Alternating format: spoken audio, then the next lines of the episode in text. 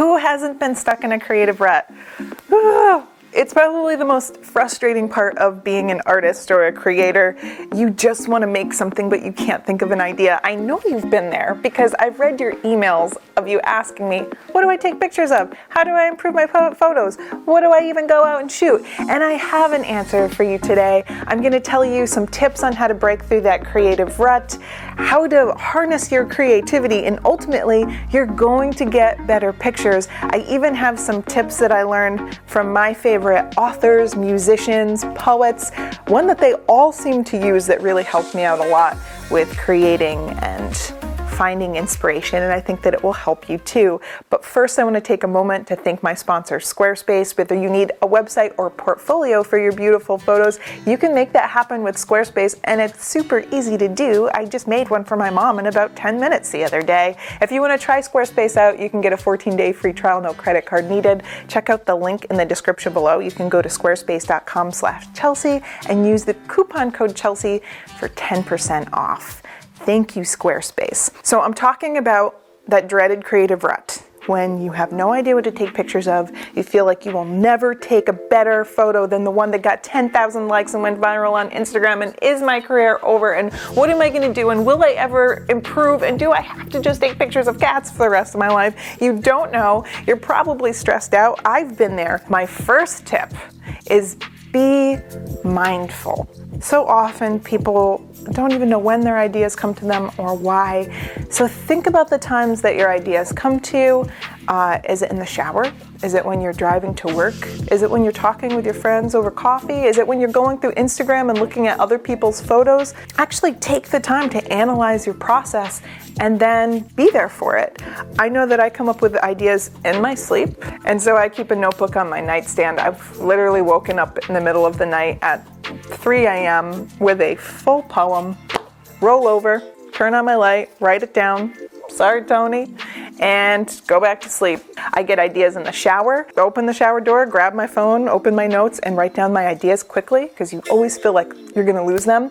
And then also over my morning coffee, I just like to sit on the couch, have my coffee, and I have a notebook and pen ready there, and I jot down ideas if I have them. I know that people also do voice memos on their phone. I can just say, hey, phone person, make a note, blah, blah, blah. I've also done mood boards and sketches. If I have an idea for a photo shoot, I can just make a sketch really quickly of what, what I want it to look like and then write down any idea that you have that might bring you back to that creative place if you can't act immediately. Red jacket, blue sky, or whatever it is that's to bring you back to that feeling. So be mindful think about the times you're inspired, and then be there for your creativity. Actually, be ready to write it down or act on it. Documenting your ideas can be one problem, but you have to have them in the first place.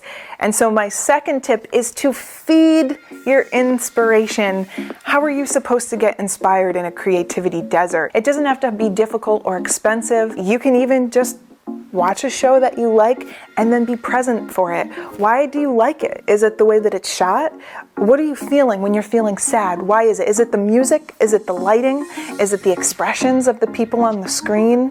What brought you there? What storytelling brought you there? Uh, maybe you like museums when you go. Don't just look at a painting and say, that's cool, I like that, and then walk by Stand there and take an extra moment to be present and dissect why you like something and analyze why other people might like it too. Is it the composition, the colors, the balance, the depth, the mood, the story? What is drawing you towards the things that you like that other people are creating? Dig deep and find it out. And I promise you, once you start doing this, once you start looking around you and analyzing why you like things and what makes them special, what makes them attractive, what makes them brilliant, you're going to start pulling out your own ideas and analyzing them. Maybe thinking on a different level instead of just saying, that person's pretty, I'll take a picture of them. Maybe you'll say, oh, well, here's this beautiful person in front of trash. Wow, this is a bad example. And I like the juxtaposition, I like the contrasts of the story. You'll start thinking more deeply about your own work and ultimately creating work that you're more happy with. Coming up after the break, I'm going to talk about those tips that I learned from my favorite musicians and authors and how that could apply to you. I'm also going to talk about what I think is the most important tip to help you break out of that creative rut and what might be holding you back. Why are you in this rut in the first place? What's happening? Why can't you think of anything? But first, another break to thank my sponsor, Squarespace. Whether you need a website, portfolio store, you can make that happen with Squarespace. And as I said before, I made one for my mom recently, but I also updated my own.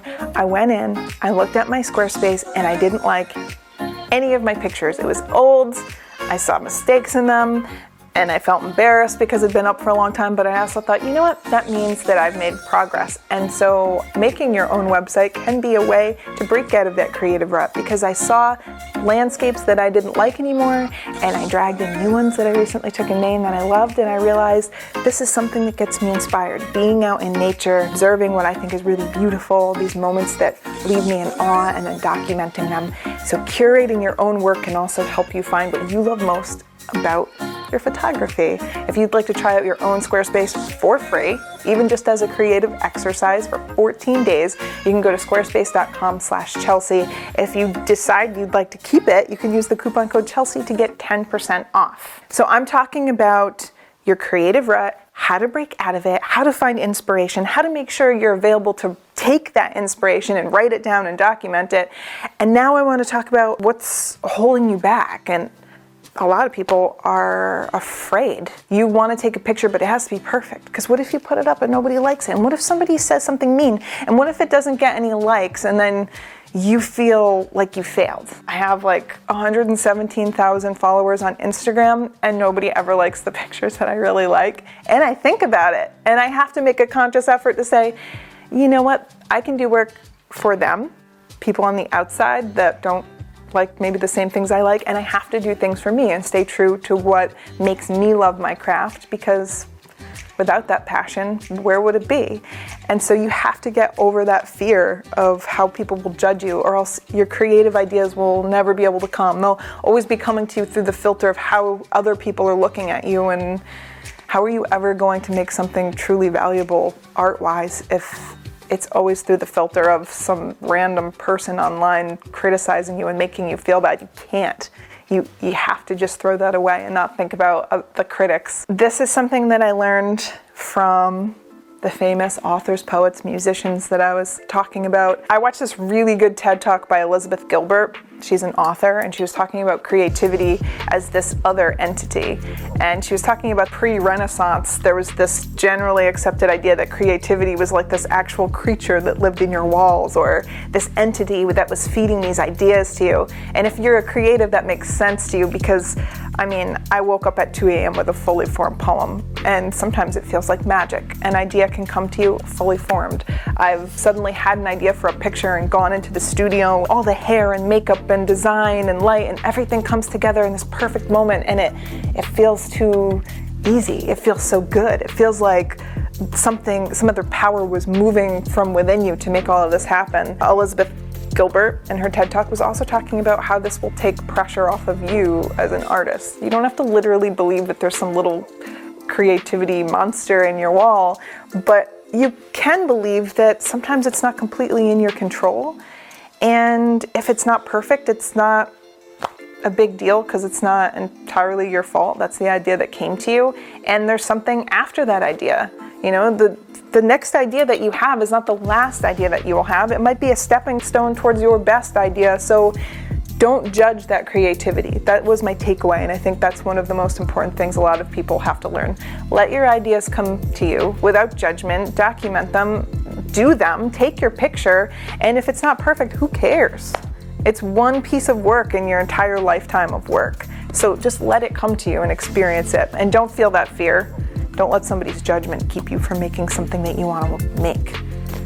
Guys, my final and last tip this is what I think is the most important one. This is going to be the one that is going to definitely get you the best photo of your career, and that is do it.